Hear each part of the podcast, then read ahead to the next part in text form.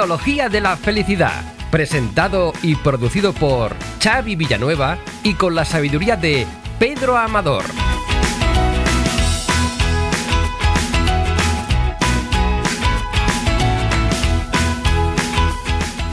Hola a todos y bienvenidos a este quinto capítulo del podcast Tecnología de la Felicidad. Lo primero, en nombre de Pedro y del mío, disculparnos ambos por la demora en publicar, pero hemos tenido ambos diferentes compromisos, tanto laborales como personales, que nos lo han impedido. Aunque, de por medio, no pudimos aguantar la tentación de grabar un podcast sobre SEO para el otro podcast de Abismo FM, Podcasting para principiantes, que si no lo habéis escuchado lo recomendamos mucho, ya que Pedro dio grandes, unos grandes consejos de cómo utilizar una herramienta importantísima como es Google Search Console y otras técnicas para aumentar el SEO y las visitas a tu web. Pues Pedro, a ver, durante estos casi tres meses del 2019 yo en lo personal ya te conté que he tenido la aclimatación a mi nuevo hogar, al cambio de vida que supone cambiar de domicilio, más además si contamos también que hay un cambio de población de por medio. Pero bueno, por lo general la adaptación ha sido muy buena, estoy muy contento y también he tenido el cambio de vivir solo a volver a vivir en pareja varios años después con sus más y sus menos, no te voy a decir que no en algunos momentos, pero es algo que es totalmente lógico, ¿no? Pero el cómputo general te anticipo que es mucho más que positivo porque qué bonito es estar enamorado, ¿no, Pedro? Es bonito, ¿no? ¿Enamorado de qué?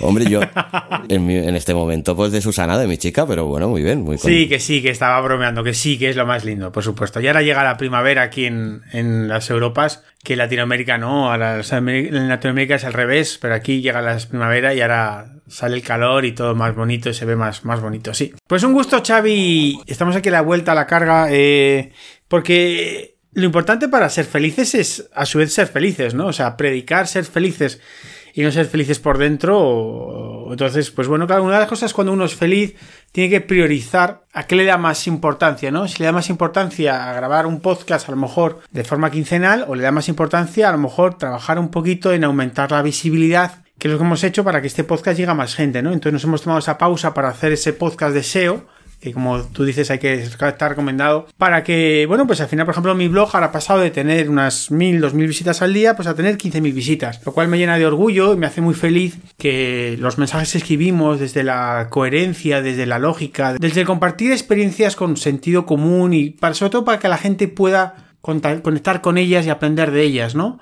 Pues estén poco a poco llegando a más personas y para mí es un todo un orgullo. Te agradezco también mucho, Xavi, tu disposición a grabar estos estupendos podcasts y seguimos avanzando. Porque, ¿qué tal ha sido tu entrada al 2019 y estos tres primeros meses? Pues la verdad es que tuve un año pasado bastante malo por un lado, aunque a mí me gusta siempre considerar que todo lo malo te hace aprender mucho, así que yo no me quejo, ¿no? Eh, ha sido un año muy positivo de aprendizajes y este año empezamos muy bien, o sea nuevos trabajos, nuevos retos, nuevas cosas y no parando de aprender. O sea que yo no. Yo es que para mí, yo ya no veo el tema de que empieza un año, empieza un lunes, ¿no? Yo. Yo soy de las personas que me he deshecho de esos condicionantes sociales. Vivo ellos porque estoy en ellos, tampoco podría decir que no vivo en ellos, ¿vale? Pero yo me he deshecho eso de los ciclos de, de lunes a domingo o de enero a diciembre, personalmente, ¿no? Ya sé que puede, para muchos parece una tontería, pero eh, yo, por ejemplo, trabajo toda la semana y descanso cuando estoy cansado. O sea, no trabajo de lunes a viernes y el fin de semana descanso, que, es muy respetable y lógico, ¿no? Y no tengo nada contra eso. Sino yo trabajo de, lunes a domingo, y pero a lo mejor un martes o un miércoles descanso, o un martes o un viernes, o un sábado o un viernes, ¿no? Según esté cansado, ¿no? O a lo mejor trabajo todos los días, pero trabajo el 80%. Entonces, es una cosa muy, una cuestión muy rara, ¿no? Y el tema del entrar de año, también cuando viví en Uruguay una temporada, unos largos casi tres años, cambió el verano por invierno y el invierno por verano, ¿no? Entonces al final eh, se ha deshecho esa temporalidad que tiene la gente, ¿no? y que empieza un año y se ponen retos, ¿no? Yo los retos para mí son continuos, o sea, además los chinos se empiezan el año otro, en otro momento, ¿no? O sea, ¿quiénes están, quiénes están equivocados? ¿Los chinos o los, o los occidentales, ¿no? O sea, si te das cuenta, nos ponemos a reglas de empezar un año cuando en el fondo lo que tenemos es gestionar la vida. No sé si te parece muy, Loco por mi parte, Xavi. No, no, loco no, me parece muy coherente. Pero bueno, sí, me ha gustado esto que has comentado del tema de la periodicidad del podcast y de la importancia que pueda llegar a tener.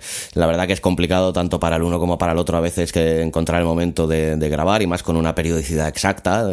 Pero sí que yo creo que, Pedro, nos podríamos comprometer, por ejemplo, a que tengan un mínimo asegurado, ¿no? Nuestros oyentes. Y yo creo que al menos a comprometernos a tener, a que al menos tengan un capítulo una vez cada dos meses, como mucho, un capítulo bimensual. ¿Lo ves factible? Sí, y uno al mes. Y si no queda satisfecho, le, le devolvemos el dinero. No, pero bueno, pero al, menos que, que sepan que segurísimo van a tener uno a, cada dos meses, seguro si luego sea algún mes que podemos hacer otro, pues mira, fantástico, ¿no? Si metemos alguno entre medio, pero al menos que tengan ese compromiso con nuestros oyentes, que hay algunos que sé que eh, son fieles y me han dejado bastante feedback en redes sociales, incluso a nivel personal, un compañero de trabajo que, que lo ha escuchado y que está muy contento y que nos pide más, Pedro, que no los podemos defraudar y dejar sin su ración de tecnología Por de la felicidad. supuesto, esto como todo, de- de- de- nos debemos a los seguidores. O sea, si mañana un millón de seguidores ponen un comentario de que queremos periodicidad semanal, pues seguro que la tendremos semanal. O sea, no, en serio, estamos con gusto haciendo esto y la verdad es compartir. ah, También hay que compartir ideas. A veces te marcas una periodicidad y no compartes más que ruido, y otras veces no lo haces y en cambio cuando compartes, compartes valor. Así que estaros atentos porque cuando salga algo, algo nuestro hay que compartir cosas. Pues sí. Pues como también pretendemos mantener eh, que el contenido sea un poco atemporal y que en es- de este podcast, eh, vamos a hablar de un día en concreto, pero no decimos de- el día de la semana que será. Pero bueno, eh, el 20 de marzo se celebra cada año una efeméride, Pedro, que para la gran mayoría de gente pasa bastante desapercibida, pero que para este programa y sobre todo para TIP tienen una connotación muy, muy especial. Porque cuéntanos, Pedro, ¿qué se celebra concretamente el 20 de marzo? Bueno, es que si los oyentes todavía no están informados, están en la absoluta ignorancia, porque el 20 de marzo eh, es el Día Internacional de la Felicidad. Podría ser el día del, ojo tuerto, podría ser el día del cinturón, o podría ser el día del celular roto, pero no. Es el Día de la Felicidad. Lo marcó las- la ONU, la Organización de Naciones Unidas, que la verdad es que no sé para qué trabajan, pero bueno, están ahí. Eh, y desde el 28 de junio del 2012 celebran el Día Internacional de la Felicidad. Yo la verdad es que mm, me parece genial que se celebren días importantes, ¿vale? Hay cosas más importantes que celebrar, honestamente. Por ejemplo, el día del Día Nacional, el Día Internacional de la Mujer o un Día Internacional del Climático más, me parece más importante. Pero bueno, las Naciones Unidas nos marcaron el 20 de marzo como Día Internacional de la Felicidad. Y tampoco vamos a decir que no a este tipo de cosas, que son cosas que aplaudimos, ¿verdad, Xavi? Pues sí, la verdad que sí. Yo le hago una ovación directamente. Eh, viene por iniciativa del Reino de Bután.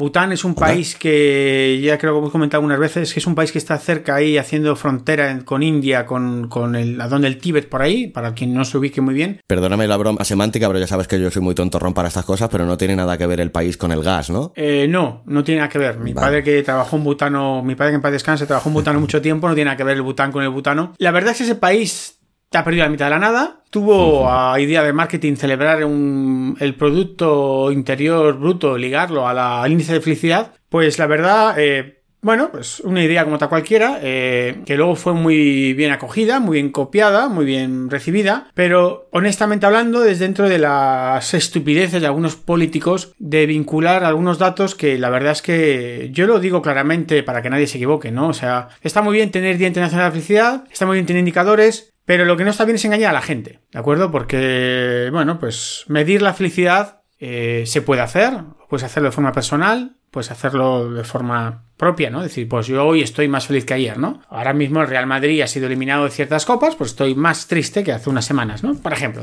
puedes decir tonterías las que quieras, ¿no? Pero eso lo puedes medir, ¿no? Porque lingüísticamente, pues medir es esto, comparar dos estados de ánimo o dos estados de, de lo que sea, ¿no? Pero como nos has dicho muchas veces, no es una ciencia exacta. No, está lejos de ser una ciencia exacta, afortunadamente. El día que la felicidad sea una ciencia exacta, yo creo que ya no estaremos aquí. eh, y viviremos en el Matrix, habrá máquinas y se quitará la, emoción de muchas cosas, ¿no? Bien, eh, un par de puntos antes de terminar.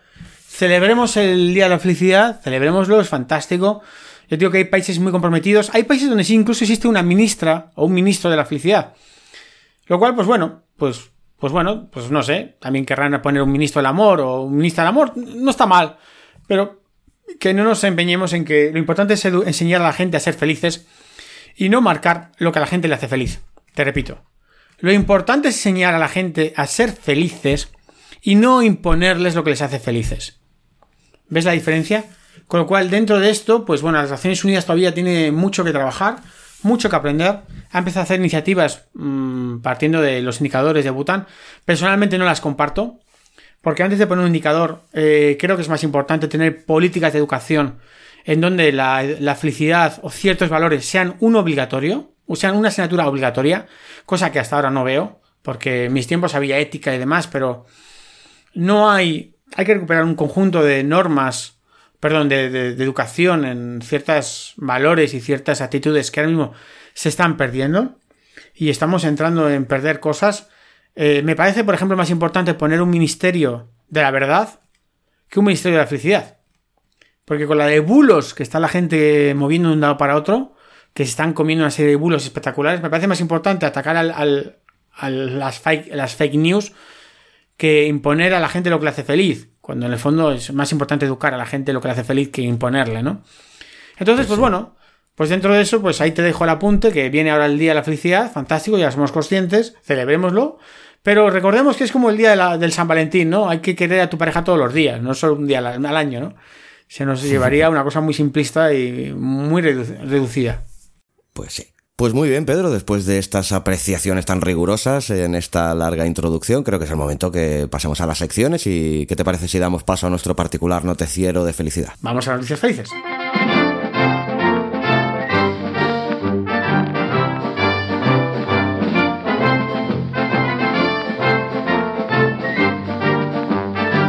Noticias felices. El departamento de redacción del podcast Tecnología de la Felicidad ha determinado por unanimidad que la noticia feliz de este quinto capítulo no podía ser otra que el éxito de convocatoria de la huelga feminista del pasado 8 de marzo y el seguimiento masivo de las diferentes manifestaciones que se produjeron tanto a nivel nacional como en el resto del mundo. Qué necesario sigue siendo reivindicar aún a día de hoy este Día Mundial de la Mujer Trabajadora, ¿no crees, Pedro? Bueno, eh, necesario y a la vez ridículo. Y me, me, voy a permitir explicar para que nadie me malinterprete. Estamos en el año 2018, ¿verdad? Siglo XXI. Y todavía tenemos que hacer este tipo de cosas para apoyar cosas como la mujer, o sea, los derechos de la mujer, pero por favor, si es algo más que evidente, ¿no? Hoy escuchaba una, una entrevista de que nuestros abuelos, es que no nos olvidemos que nuestros abuelos, nuestras abuelas no, muchas veces no votaban. Y nuestras abuelas, para sacarse el pasaporte, necesitaban el permiso de nuestros abuelos. O sea, repito, algo tan, tan ridículo tan, tan, tan, tan estúpido es que hace 40 mm, años, 60 años no era así. Entonces, que estemos todavía a estas alturas todavía reivindicando derechos de la mujer tan, tan necesarios, tan básicos, las mujeres, me parece curioso más que nada, ¿no? Y el segundo hecho también parece, por ejemplo, que estemos celebrando, el, que estemos pidiendo por la, por la naturaleza, ¿no? Por, por la ecología, ¿no?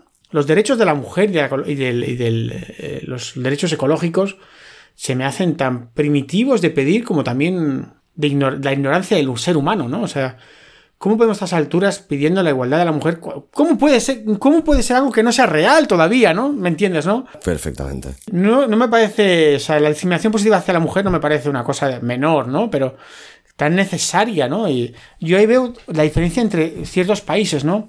Y he podido vivir en países de Oriente Medio, ¿no? Y la diferencia que hay en países como Arabia Saudita, ¿no? Que tiene a la mujer, pues, como una reducción de esclavismo, ¿no? Casi en falta de derechos, que acaban de poner derechos como permitirlas conducir, con manejar un coche, ¿no? Un auto. ¡Qué locura!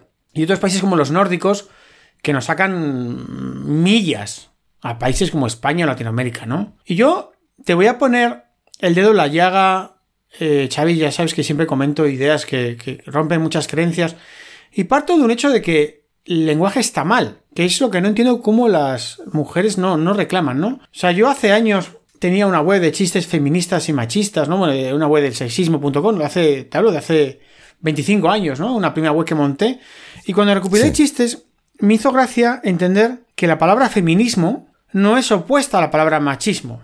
¿Sabías esto? Mm, no me lo había planteado, la verdad. A ver, por ejemplo, a mí la palabra negro me parece, la antítesis me parece blanco. No sé, no sé. No sé, hambre, comer, ¿no? O sea, o sea, no sé. Es que el palabra, la palabra machismo antepone al hombre sobre la mujer. Pues la palabra feminismo no antepone a la mujer sobre el hombre, antepone, da igualdad de oportunidades. O sea, no existe el antónimo real de machismo. De feminismo, ¿no? De, de machismo. Ah, de machismo, vale. O sea, no hay ninguna palabra, que tampoco digo que sea necesaria, pero bueno, ¿por qué no? O sea, que ponga a la mujer por encima del hombre. Tampoco es que lo vea necesario, pero me parece peculiar que ya el lenguaje esté mal diseñado. O sea, pues oye, pues ¿por qué no? o sea, a ver, partiendo de que son, son cosas estúpidas, en el sentido que el machismo y el, y el, antítesis del machismo también serían estúpidos. O sea, la mujer por encima o el hombre por encima me parece una cuestión ridícula, mm, pero ya el lenguaje está mal formulado. Porque ya el lenguaje, la antítesis del machismo no es el feminismo, ¿de acuerdo? Porque el feminismo es la igualdad.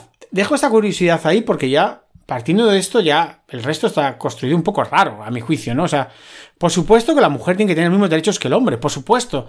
Por supuesto que el hombre de color tiene que tener los mismos derechos que el hombre, por supuesto. O sea, es que estamos, estamos en el siglo XXI, esto me parece algo, vamos, de la prehistoria. Pero dicho esto, lo que también tenemos que ser conscientes es que el hombre, el, o sea, el, el hombre masculino no es igual que una mujer femenina, ¿vale? Y hablamos de derechos, pero cuidado con las cosas porque tampoco cuando a veces he escuchado a algunas mujeres irse a un extremo contrario, ¿no? A ver, no tenemos los mismos, no hacemos lo mismo, ¿eh? O sea, a ver, un hombre no puede tener niños.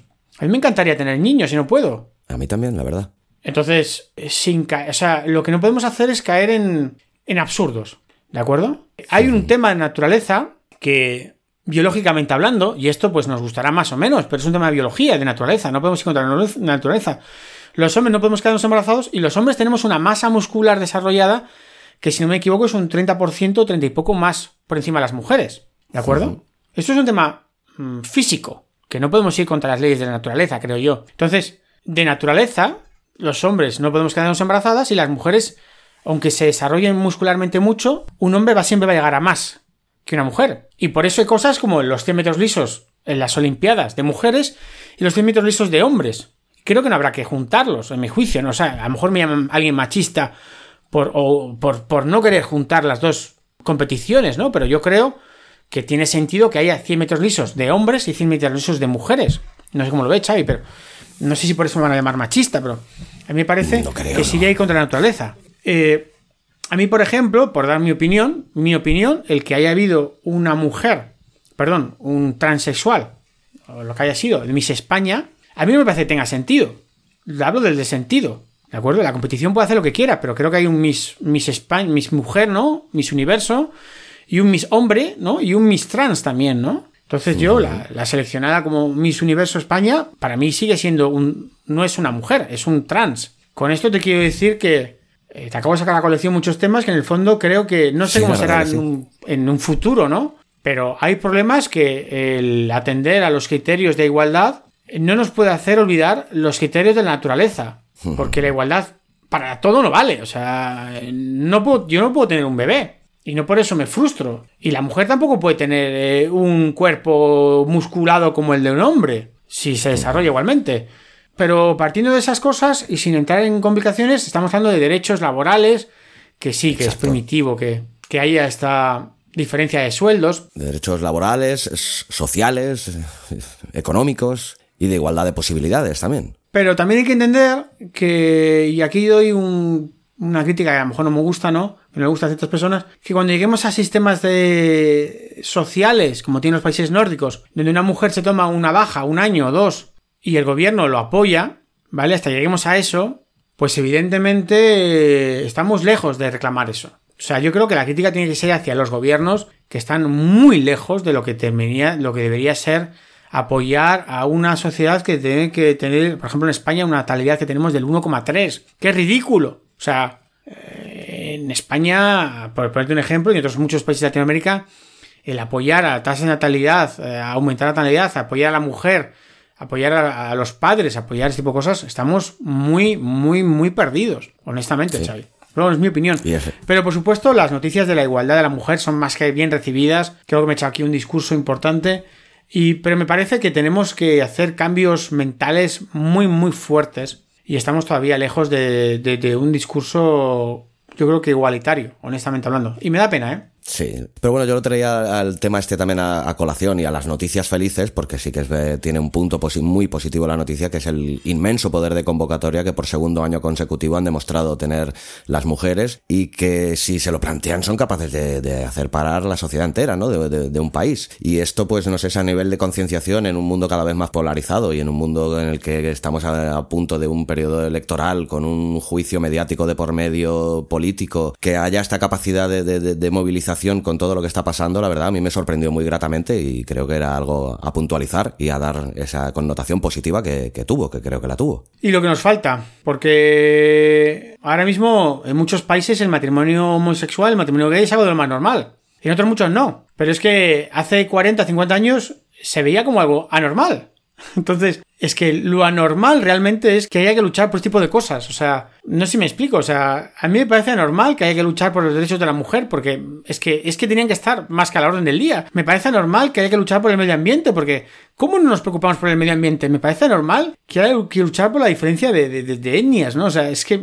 Pero bueno, a mí, porque quizás me he criado en una sociedad. Yo me he criado en una familia muy yo me he quedado con, mujeres, ¿no? Con dos hermanas. Y a mí, más allá de los pequeños micromachismos que creo que tenemos todos los hombres y que nos deberían preocupar, ¿no? Porque creo que los propios hombres debemos atender a esos micromachismos que a veces no somos conscientes y, debemos atenderlos y luchar contra los que realmente son machistas aférrimos de, de, de bueno, dan por hecho que la mujer es la que limpia la casa o la que hace ciertas cosas que, bueno, que todos tenemos que colaborar en muchas cosas, ¿no? Y, en fin. Y está en nuestra mano también hacer pedagogía a este tipo de gente también, hacerles entender un poquito las cosas, ¿no? Desde la otra visión de, de, otros hombres, ¿no? Sí, no, está en nuestra propia mano, entre las propias, o sea, para quitar el, yo creo que para quitar este machismo enfermizo que hay, hay que, los hombres nos tenemos también que poner al frente y las mujeres muy, o sea, las madres, ¿De acuerdo? Porque yo quiero dejar constancia una cosa. O sea, hay muchos machistas que han nacido de una madre que les ha permitido ser machistas. Exacto. Y a su hijo no, a su hijo lo formó como machista, pero a su hija la, la formó en el entorno machista. De niña tú haces esto en casa y el hermano no hace esto en casa. Cuidado con esto, ¿eh? que ha habido muchas madres que han formado machistas. Y no por echar la culpa a nadie, ¿no? Pero tenemos que trabajar todos, tanto el hombre como la mujer, en equipo. Vamos haciéndolo muy bien, vamos mejorando. El avance ha sido significativo. Y nos queda mucho todavía. Yo he tenido oportunidad de vivir en Holanda y ahí veo que los avances son mucho más claros. Y todavía nos quedan un par de. Yo creo que un par de. Un par de generaciones, perdón, no me sé la palabra. Un par de generaciones para que esto todavía sea algo más normal, ¿no? Pues sí. Lo único que sí que me gustaría también dejar el punto, poner el punto sobre la I o hacer énfasis también un poquito en el, en el tema de que sí que es cierto de que en, en nuestra sociedad, al menos la que vivimos nosotros, el, bien llamado o, mal llamado primer mundo, eh, sí que se han conseguido una serie de, de, mejoras evidentes, sustanciales con el, la situación que tenía la mujer antiguamente con la que tiene ahora, pero no nos debemos de olvidar que en otros países sí que no han tenido esa mejora y que siguen eh, en, en siglos muchos por, por detrás, como has puesto el ejemplo antes de que las mujeres, por ejemplo, no puedan ni siquiera conducir en Arabia Saudí y otros tantísimos ejemplos que nos pondríamos y que muchas veces se nos olvida, ¿no? De aquello de decir, porque nosotros hemos conseguido estos avances, aunque todavía sean insuficientes, hay sitios que no han avanzado ni siquiera un par de pasos. ¿eh? Pero, Xavi, permíteme un comentario, ¿vale? Porque yo creo que hemos hecho, estamos haciendo un péndulo, ¿de acuerdo? Y a veces pasamos de un péndulo, pasamos de un extremo a otro. Y en estos países que hemos, tú has dicho de primer, primer mundo, ¿no? Que yo no estoy tan seguro. Por ejemplo, en España, no hemos pasado de tener, eh, de que la mujer y voy a permitirme una. voy a comentar un comentario en voz alta que, nadie se me, que me, llame machista, pero permitirme esto, ¿no? He pasado de que la mujer tenía que estar en casa, hablamos de hace 60, 80 años, a que la mujer no tenía que estar en casa y tenía que estar trabajando, ¿no? Y en todo esto el que está sufriendo son los, los niños, ¿no? Yo no estoy con esto diciendo que la mujer tenga que estar en casa en absoluto, pero que hay que hacer. Eh, se ha hecho mucho el esfuerzo en que la mujer no estuviera en casa, pero a la vez no se ha normalizado que el hombre estuviera en casa. Sí. ¿Con eso qué quiero decir? Que es que la natalidad se ha ido al, al retrete, o sea, ha bajado a 1,3. Porque es que ahora parece mal que esté el hombre en casa o la mujer en casa. Entonces, a la vez que hemos impulsado que la mujer no está en casa, ¿vale? No hemos impulsado con misma naturalidad que el hombre pueda estar en casa. Con lo cual, eh, al final los hemos sacado los dos de casa, estoy generalizando, ¿vale? Bruscamente, con intención. Hemos sacado los dos de casa y hemos hecho un desastre. Ha bajado la natalidad. Ahora hemos pasado de tener 4, 5 o 6, niños a bajar a tener 1,3 actualmente. Pues la verdad que está muy bien ese matiz para que nos induzca la reflexión también. ¿eh? Esto no es bueno. Esto no es bueno porque se ha empoderado mucho a la mujer. Bien, correcto, me parece perfecto. Pero no se ha empoderado igualmente al hombre a que también sepa cuidar niños, por ejemplo, ¿no? Y lo digo honestamente, ¿eh? yo tengo un hijo y he estado encantado de cuidarlo en casa.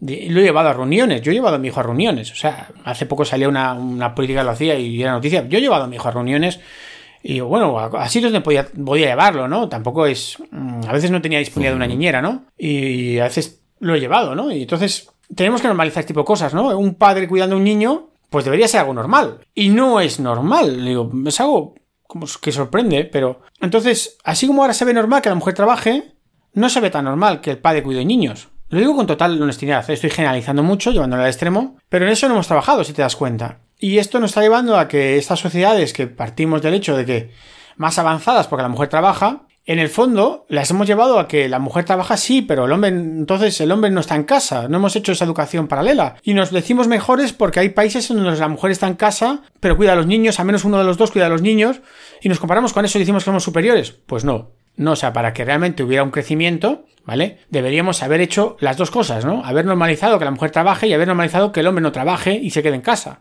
Pero en el fondo que la familia esté cuidada. Y eso no se ha normalizado. Y en cambio decimos que estamos más avanzados contra países que en el fondo a lo mejor está la mujer cuidando en casa y ahí los niños están cuidados. No sé si me entiendes la reflexión, ¿no? ¿Qué, ¿Qué es lo que estás comparando, ¿no? ¿Con quién te estás comparando? O sea, en el fondo la familia está descuidada. Y los países que hablamos que están más avanzados ahora, el número de separaciones está aumentando de una forma brutal. O, sea, los hijos están mal cuidados. Eh, los cuidan terceros en el fondo. Entonces, ¿qué modelo estamos aplaudiendo? El de la mujer trabaja, el hombre trabaja y los cuida los niños cuida un tercero y al final vaya caos de sociedad? ¿O aplaudimos el de que, el de que está el hombre o la mujer cuidando de los niños? ¿O separaciones de trabajos? No sé si me explico con esta reflexión, Xavi, pero yo no veo que estemos yendo mejor. Honestamente hablando. Te has explicado perfectamente. Yo creo que me parece que este es el punto concreto para que pasemos a la siguiente sección y dejemos que ese pozo en los oyentes y que reflexionen sobre todo esto que hemos hablado. Que va en sus comentarios, Pedro, machista, no, no, reflexiones, o sea, maticemos que no hemos avanzado, no hemos avanzado. Y cuando hablamos de la, del empoderamiento de la mujer, también podamos hablar que veamos igualmente que el hombre cuida a los niños como nos parece algo normal. Insisto, al margen de que los hombres no tenemos pechos para darle de amamantar los primeros meses, esto lo entiendo, no entro en esto, evidentemente, pero a partir de esos cuatro primeros meses, seis, ocho de esa maternidad que la tiene que dar la madre por razones biológicas, creo que después el padre tiene que hacer un, papel mucho más fundamental que, que el que ha hecho, el que yo reconozco que hicieron mis abuelos. Y ahí lo dejo.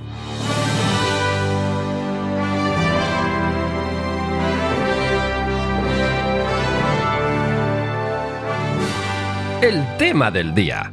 Pues bien amigos de Tecnología de la Felicidad, si en el tercer capítulo ya os hablamos sobre la Navidad y la familia, en el cuarto os hablamos de la visita de los Reyes Magos de Oriente y todo lo que mueven a su paso, en este quinto capítulo os vamos a hablar, como ya os hemos anunciado en la introducción, del Día Mundial de la Felicidad, del que Pedro ya nos ha hecho antes una breve ilustración que creo que ha sido muy concisa. Pero creo que deberíamos ir realmente al tema raíz Vamos a hablar todo lo extensamente que puedas sobre qué es eso tan etéreo e intangible de lo que tanto hablamos y tan poco sabemos como es la felicidad. Explícanos, Pedro, ¿qué es exactamente la felicidad? Perfecto, Xavi. Bueno, la felicidad es un estado de ánimo para mí, ¿eh? Para mí, o sea, por definición, para mí es un estado de ánimo que es la media de todo cómo nos sentimos ese momento, ¿no? De varias cosas, ¿no? He visto definiciones, o sea, he visto que, que según el autor se agarra una cosa u otra a mí me gusta el estado de ánimo porque es un tema... Yo no quiero entrar si la, felicidad son valores o tal, porque ya te digo que veo cosas muy raras, ¿no? Pero para mí es un estado de ánimo que cada uno tiene que gestionar de forma personal y decidiendo lo que le hace feliz y lo, que no le hace feliz, ¿vale? Vamos al sentido común, ¿vale? Eh, es como estar bien, ¿vale? Estar bien te va a llevar a ser feliz. Y luego hay 28.000 definiciones, pero no quiero complicarlo más. Para mí es esto, es un estado de ánimo que se en un estado de ánimo de medio de cómo es su estado actual en cuanto a ciertas áreas de tu vida. Y me parece interesante dar algunos, fíjate que soy crítico, pero hoy que este día vamos a dar, Xavi, si me permites, consejos para ser feliz.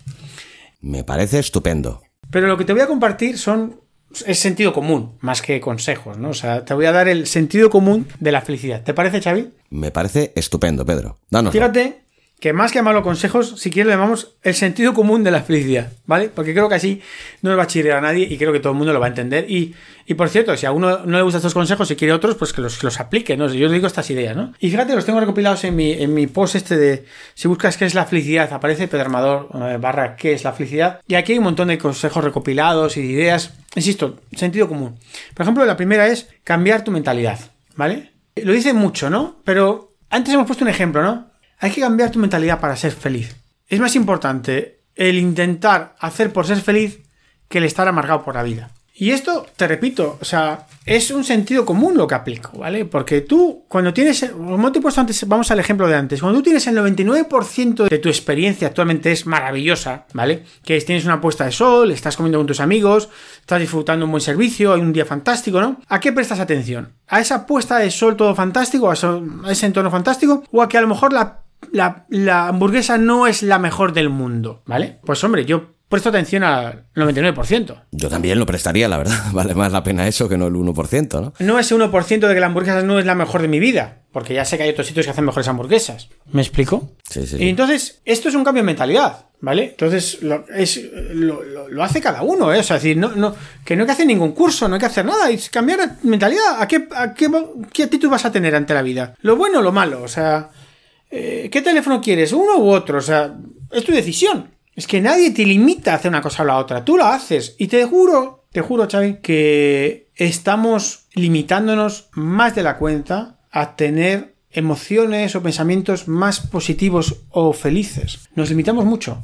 Te lo digo por experiencia y lo veo la gente, ¿no? La gente le saca punta a unas cosas, la gente le saca problemas a unas cosas. En el fondo, mira, un problema es cuando se muere un familiar. Es un problema, no tiene solución. Eso es un problema. Pero lo otro, las preocupaciones que hace la gente de algo, pasa a ocuparte, no te preocupes por eso, pasa a ocuparte. Lo decimos muchas veces, pasar de la preocupación a la ocupación. Entonces, este primer punto de cambiar de mentalidad se me hace, Xavi, primera idea interesante para las demás, para la gente. Segundo punto. Vamos a por él. piensa de forma más positiva. Y es vinculado a lo anterior. Que tu mentalidad sea intentar pensar de forma más positiva, ¿vale? ¿Por qué vas a estar el día pensando en negativo? No, es que yo esto ya lo decía, esto ya lo veía venir.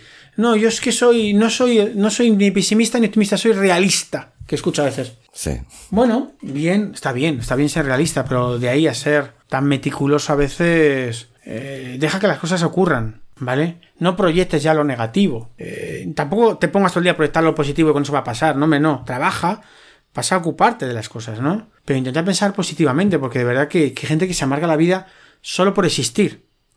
O sea, hay gente que se levanta por la mañana y ya está amargada. Sí, sí, sí, sí. Por desgracia hay mucha gente así. Qué triste, ¿verdad? Tercer punto, tercera idea, apreciar las cosas pequeñas. Claro, y las grandes. Claro, si la casa es grande, pues, pues te regalan una casa grande, pues mejor que una pequeña, obvio. Pero hay que apreciar todo, lo bueno y lo malo, y lo negativo, lo positivo, lo bueno, o sea, más que apreciarlo, saber entenderlo, ¿no? No enfrentarse a nada. Pues bueno, pues. Y a veces las cosas pequeñas, pues se disfrutan mucho, ¿vale? O las grandes. mm, El problema es que a veces cuando tenemos todas las cosas grandes, ya no sabemos valorar, valorar las pequeñas, ¿no? Y esto es un problema, hay que apreciar todo, ¿no? Un poco en su, en su Además es lista. que las, las grandes llegan poco y ra- rara vez llegan, les cuesta llegar o no llegan nunca y las pequeñas las tenemos siempre ahí, muchas veces no les prestamos la más mínima atención, ¿no? Una sonrisa, un día soleado, el olor a hierba mojada, no sé, cualquier cosa te puede aportar la felicidad, ¿no? Todas esas pequeñas cosas. Bueno, tampoco hay que entrar en la, estup- en la estupidez del Happy Flower de, ah, no, pero no, pero... No, no, no el happy flower, pero sí dar- darle la importancia que, que se merece, ¿no? Esas pequeñitas cosas que sumándolas una con la otra hacen un montón que te puede, eh, te puede dar mucho más que no esa gran cosa que no llega nunca, ¿no? Esa que se sueñas y anhelas pero que no llega. Yo creo que más que... La idea es que más que amargarse, hay que disfrutar las cosas. Esa es la idea que en general me gustaría transmitir.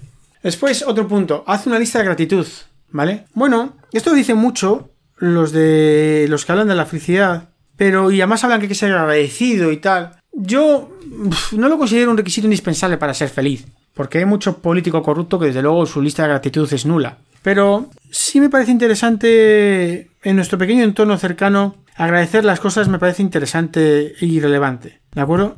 La gente lo aprecia, da las gracias y en el fondo nos vamos a juntar con una serie de personas que, que van a agradecer nuestra forma de ser. Y entonces, pues yo prefiero ser agradecido que no serlo. Pero es un tema personal. Y a mí me gusta como es. Como es. Entonces, aquí tampoco lo impongo a nadie. Pero en el fondo, ¿con quién prefieres estar, Xavi? ¿Con una persona que te da las gracias o la que no, o la que no te lo agradece? Hombre, yo con la agradecida. Pues ahora los oyentes que tomen su determinación de qué prefieren hacer. Cada uno que tome su determinación de si lo prefiere agradecer las cosas o no.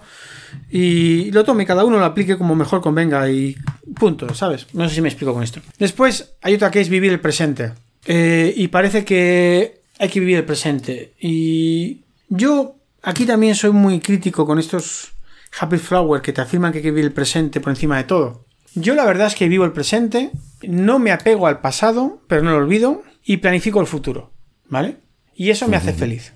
Repito, planifico el futuro cada cierto tiempo, no me, apago, no me apego al pasado, pero no lo olvido, para no tener que repetirlo, y vivo el presente lo máximo que puedo, ¿vale? Ahora cada cual Sí, sí, sí. Cada cual que tome su fórmula para ser feliz, ¿no? Habrá gente que quiera vivir apegado al, pasado y diga que su presente es una mierda, pues bueno, puede hacerlo. Si con eso cree que gasta el día productivamente, pues me parece gastar energía. Habrá gente que piensa que el futuro va a ser siempre mejor y se condiciona a que su presente es una porquería, pues, pues, pues también lo respeto. No me parece una forma bastante mediocre de ver, el, de ver la vida. Y luego hay alguno que vive solo en el presente, que ya se olvida del pasado y que no, que todo el futuro ya le llegará. Bueno, pues otra forma mediocre de no planificar. Entonces yo respeto aquí un poco todo, yo te digo lo que hago y bueno, pues vive como vive. Después, esta que te digo sí me gusta a mí mucho, es sacar tiempo para reflexionar. Sacar mm. tiempo para reflexionar. Qué importante. Yo, cada par de horas, depende un poco mi día, ¿vale? Me voy a tomar un café a la cafetería, a la cafetería de la esquina. ¿Vale? En ese caso voy a hacer publicidad, es Sweet and Coffee, la tengo al lado de mi casa. Y me paro.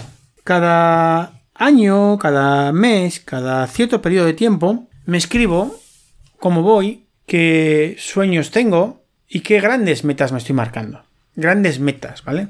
Eh, por ejemplo, a mí este año me gustaría escribir un libro, ¿vale? Otro libro, sería el cuarto libro. Si no lo hago este año, pues lo haré pues, pronto, pero quiero estar entre mis ideas escribir un libro, ¿vale? Yo también, Pedro, eso lo, tenemos, lo tenemos en común también. Voy a sacar el, el, libro, el curso de podcasting que hice, podcasting para principiantes. A largo plazo eh, me gustaría hacer un corto para desarrollar esa habilidad artística mía que tengo. Cuenta conmigo para lo que haga falta en eso, ¿eh? En ese aspecto no paro de aprender día a día cosas que meto en mi cerebro para analizar cuestiones visuales, de sonido, etcétera, para, para, lo que todo lo puedes integrarse a un guion de un, de un, de un corto. Pero está en un largo plazo, ¿no? no, sé si no lo voy a hacer. No, a lo mejor lo hago este año porque me sale, pero, pero no lo creo que lo haga este año, ¿no? Y, o sea, voy poniendo objetivos, ¿no? Pues también quiero tener un, otro bebé en breve, ¿no? voy poniendo objetivos, pero tengo esos objetivos, ¿no? Y sobre todo, tengo objetivos de lo que no quiero. Parece una tontería, pero eh, me gusta trabajar lo que me gusta.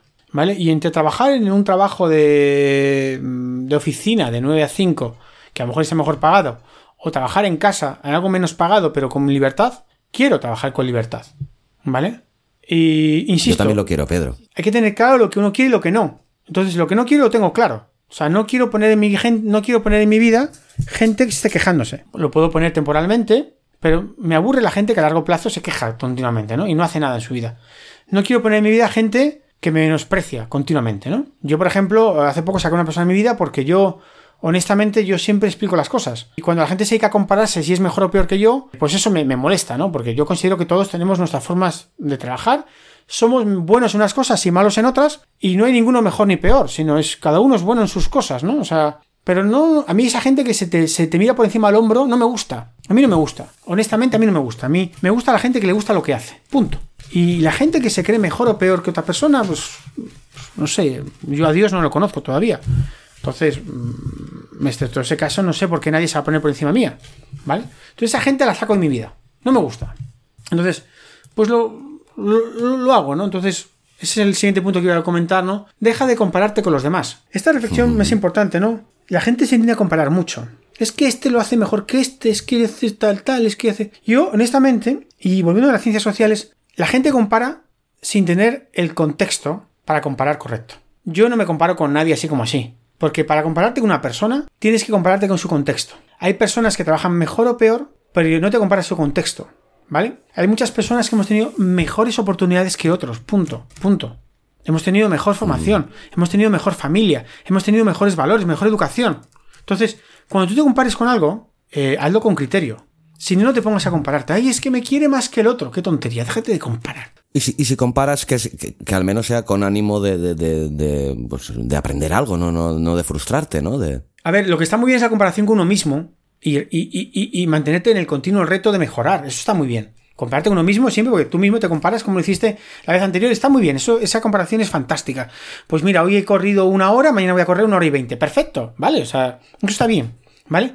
Pero no te compares con el de al lado, diciendo, yo he corrido una hora, soy una porquería porque el de al lado corre una hora y veinte. Pero es que tú no sabes si el de al lado tiene una condición genética extra plus. ¿Me explico? Entonces, compararte, hacer un. Eso se, llama en negocios hacer un benchmarking. Hacer un benchmarking para ver qué negocio está bien. Está bien y es sano. Pero de ahí a salvarlo al tema tóxico, de estar todo el día comparándote sin criterio, eso es tóxico. Es que no me quieres mm, como a otra persona. Vaya tontería. Te vas a comparar. ¿A quién quieres más? ¿A tu madre o a tu hermano? ¿O a tu hermano o a tu mujer? ¿O a tu hijo o a tu mujer? Esas comparaciones tóxicas, ¿vale? Que son tóxicas por definición. Quien compare si quiere más a su hijo que a su mujer y entre en esos niveles de comparación. Honestamente, te, te hablo desde la definición. Eso es tóxico. Punto. Porque estás comparando un animal con un coche. Bueno, son transportes distintos. Los dos son transportes, pero los dos no, no, no tienen, son, están diseñados para cosas distintas. ¿Me explico? Pues hay gente que le encanta comparar. Deja ya de compararte, Dios mío. Compárate contigo mismo y ya está. Y punto. No, no pase, no sé más historias, ¿no? Eh, pues Pedro, si te parece bien, como has dado una serie de consejos muy buenos y además que pueden inducir mucho a la reflexión, si te parece bien, como ha sido bastante extenso y sé que tienes muchísimos consejos más que darnos en relación a la felicidad, que es tu tema favorito, ¿te parece bien si emplazamos a los oyentes para un segundo episodio, en una segunda parte de este tema central de consejos de sentido común para aplicar a su felicidad? ¿O? Me parece perfecto, como tú eres el experto en el podcast, yo, y ahí te respeto, y yo no voy a comparar contigo, porque yo nunca he sido mejor que tú en el podcast, te dejo te, la razón. ¿Cómo lo, cómo lo hilas todo, ¿eh? Tienes, tienes buena, aguja, buena aguja y buen hilo. Porque lo de hacer el podcast, te recuerdo que hacer podcast es una ciencia exacta y como tal tiene sus normas. es una broma. Y, y, que aporta mucha felicidad también, ¿eh? Bueno, lo que no he dicho antes, cuando hablaba de la comparación, eh, los oyentes pueden comparar y saben que este es el mejor podcast de todo el mundo. Esto es un tema obvio y ahí esto ya lo dejo en plan para la, para la publicidad. pues pasamos al siguiente tema.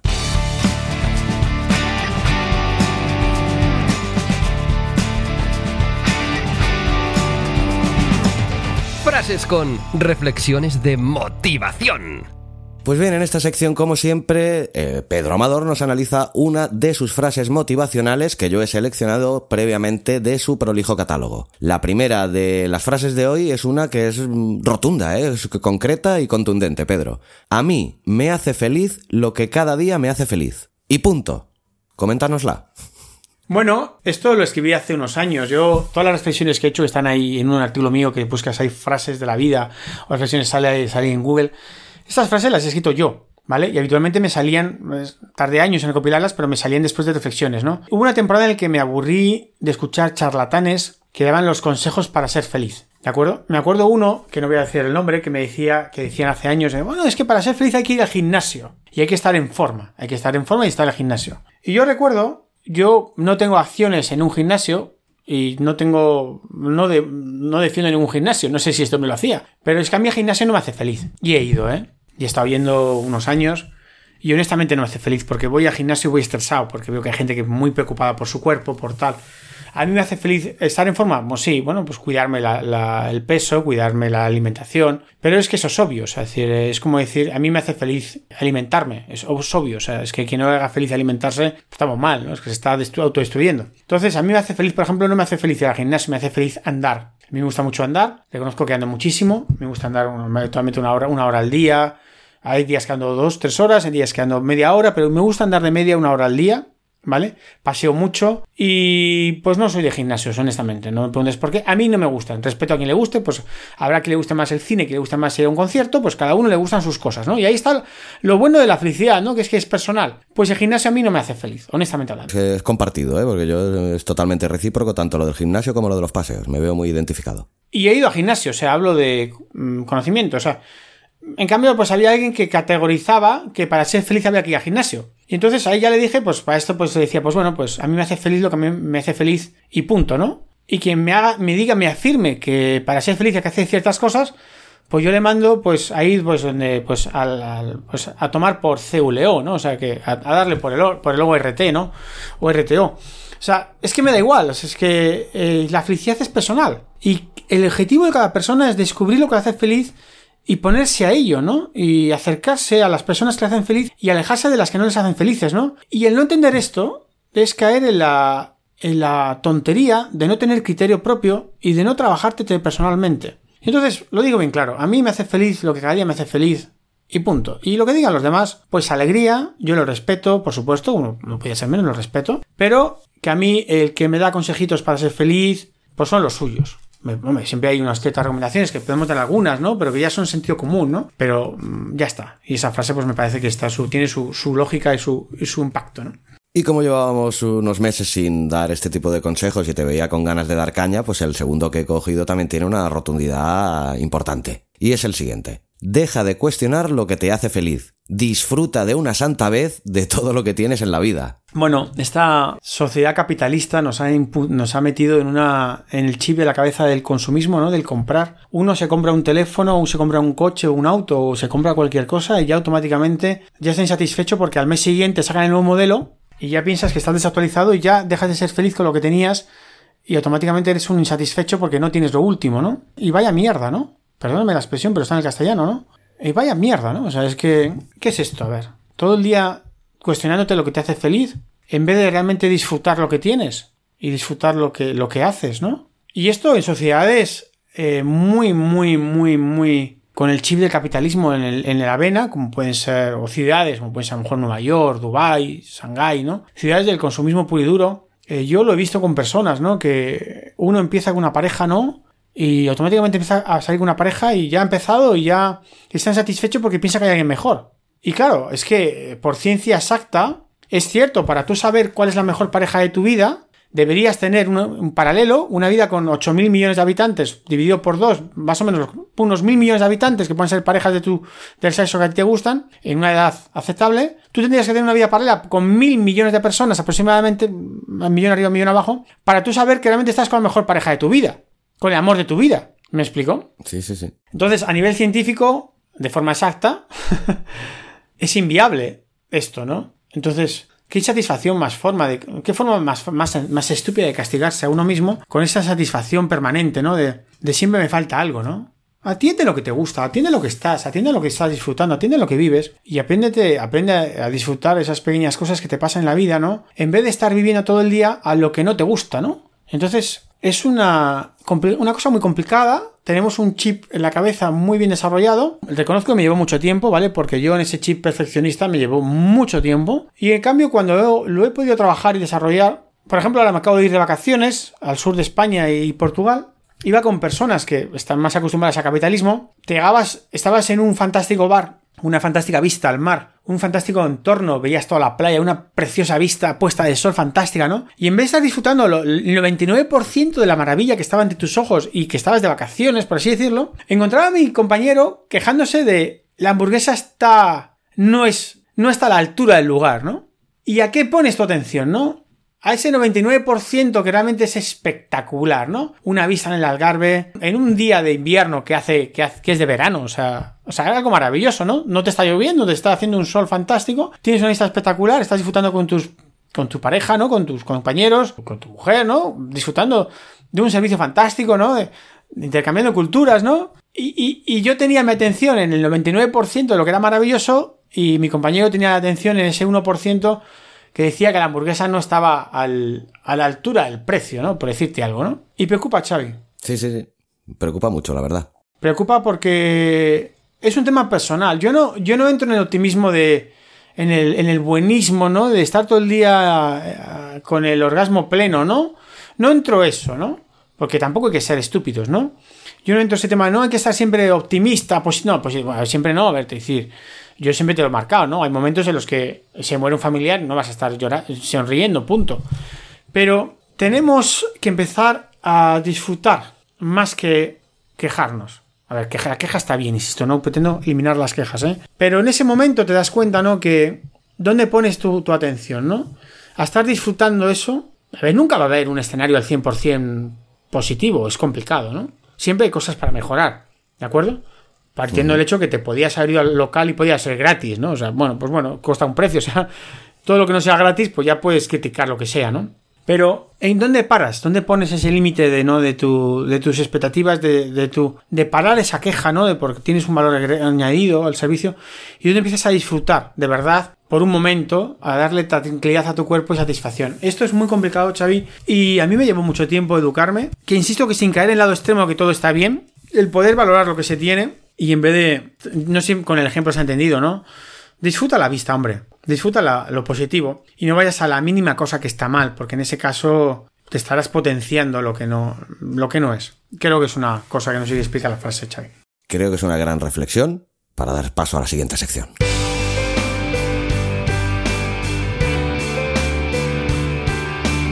Tips de felicidad.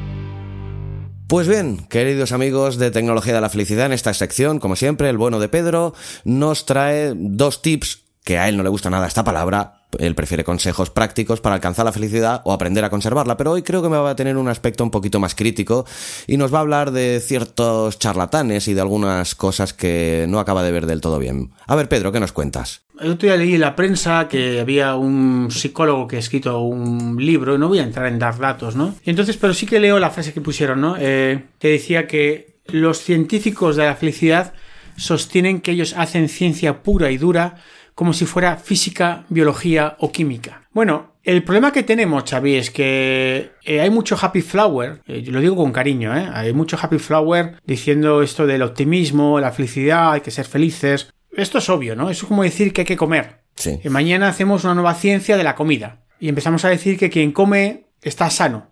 Pues bueno, pues como poder podemos hacerlo, ¿no? Pero es bastante estúpido, ¿no? Eh, la ciencia de la felicidad tal como está creada me parece interesante, estudia cosas interesantes, pero como dice este comentarista, eh, no es exacta. Desgraciadamente las ciencias exactas son la matemática, la gramática y la ética, ¿no?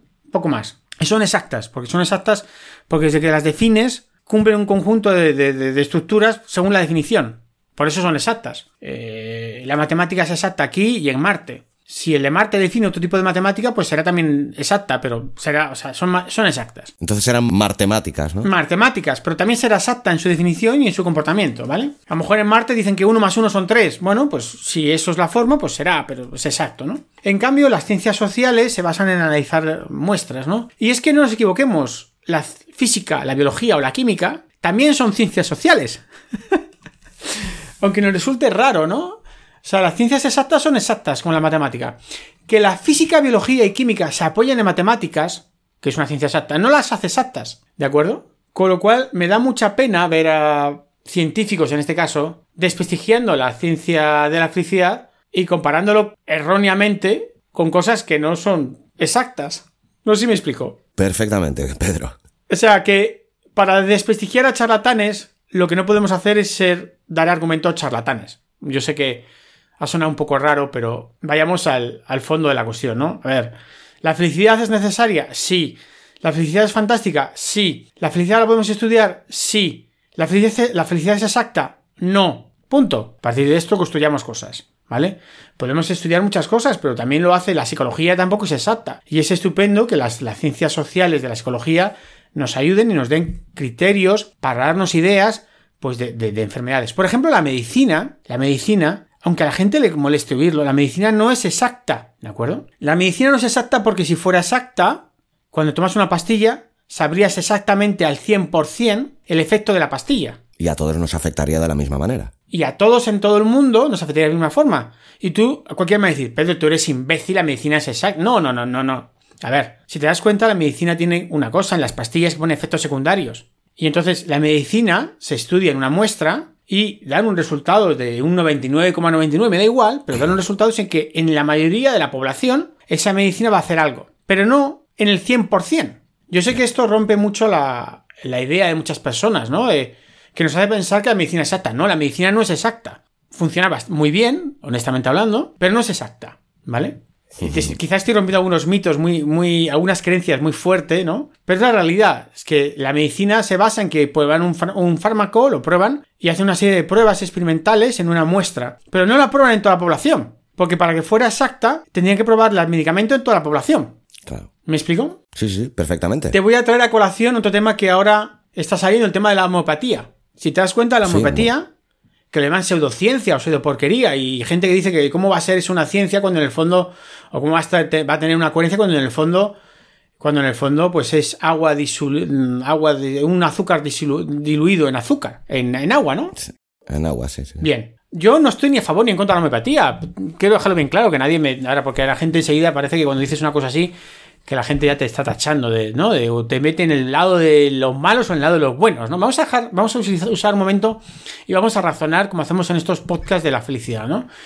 Bien, la homeopatía eh, se ha estudiado, se ha estudiado como muchos medicamentos, con muestras muy altas de pacientes y han dado resultados buenos, ¿de acuerdo? O sea, igual que se ha hecho con fármacos, se ha hecho con homeopatía. Y la homeopatía tiene esos resultados. Que tú digas que es una composición mínima, grande o pequeña, es solo tu, tu, ignorancia hacia lo que es la, ciencia, de lo que es la ciencia. La ciencia no juzga si lo que hay dentro ahí, o sea, evidentemente lo estudia, ¿no? Pero no juzga, el análisis científico no juzga si lo que, lo que hay dentro es grande, pequeño o inexistente, o si es un placebo. La ciencia juzga una serie de muestras y los resultados. Y si los resultados para un porcentaje muy alto de la, de la muestra son correctos, lo da por bueno. Entonces, la homeopatía, que algunos ahora critican desde la ignorancia, la homeopatía ha pasado filtros científicos más que admirables. Esto vuelve a romper otra vez el, el, concepto. O sea, es que yo no me posiciono en la homeopatía si es buena o mala, me posiciono en que los resultados científicamente, con método científico, han funcionado. ¿Me explico? Entonces, ¿la ciencia de la felicidad funciona? Pues seguramente es un avance, ¿vale? Y haya que trabajarla mucho y funcione muy bien. Ahora bien, la ciencia de la felicidad no es exacta. Todavía está en sus orígenes. Tampoco es exacta la medicina, aunque a alguno le cueste escuchar esto. Y está todavía en que habrá que mejorar. Porque evidentemente no hay dos constipados iguales. Cada uno a lo mejor uno se constipa cinco días y otro dos días. ¿Eso significa que la pastilla es mala? No, la pastilla es la misma, pero las personas somos distintas. Te cuento esto porque, bueno, pues la ciencia de la felicidad está en sus orígenes. El problema que tenemos cuando la gente habla de la ciencia de la felicidad es que habla como sentando cátedra, lo cual es muy molesto, ¿vale? Porque de repente es como el médico que te dice, tómate esta pastilla y te vas a curar. No, me no seguramente te vas a curar, pero a lo mejor no, o sea, mm, es un tratamiento. Y como tal tenemos que entender que mm, pues hay que seguir el tratamiento. Y a lo mejor estamos teniendo que tener en cuenta unas, unas, unos efectos secundarios que hay que cuidar, ¿no? Porque a lo mejor lo que no ha pasado a 99 personas me pasa a mí. Y significó, estoy dentro de la muestra. Entonces, cambiemos el chip ya y empecemos a pensar que las ciencias exactas son exactas, maravillosas, y las ciencias sociales, como la medicina, la ciencia de la felicidad, etcétera, son aproximativas y nos van a ayudar, pero no es un dogma de fe. Y esto, Xavi, cuesta. Entonces ahora, la gente que se apunta a la ciencia de la felicidad, pues hoy está fantástico, yo los aplaudo, ¿no? Pero que no hablen como si fueran por la palabra ciencia, poner la palabra ciencia no significa poner la palabra exacta. Y hay una diferencia muy, muy grande. Y pidamos rigor a la hora de hablar, porque si no tenemos rigor a la hora de hablar, eh, los resultados después pueden ser bastante peligrosos.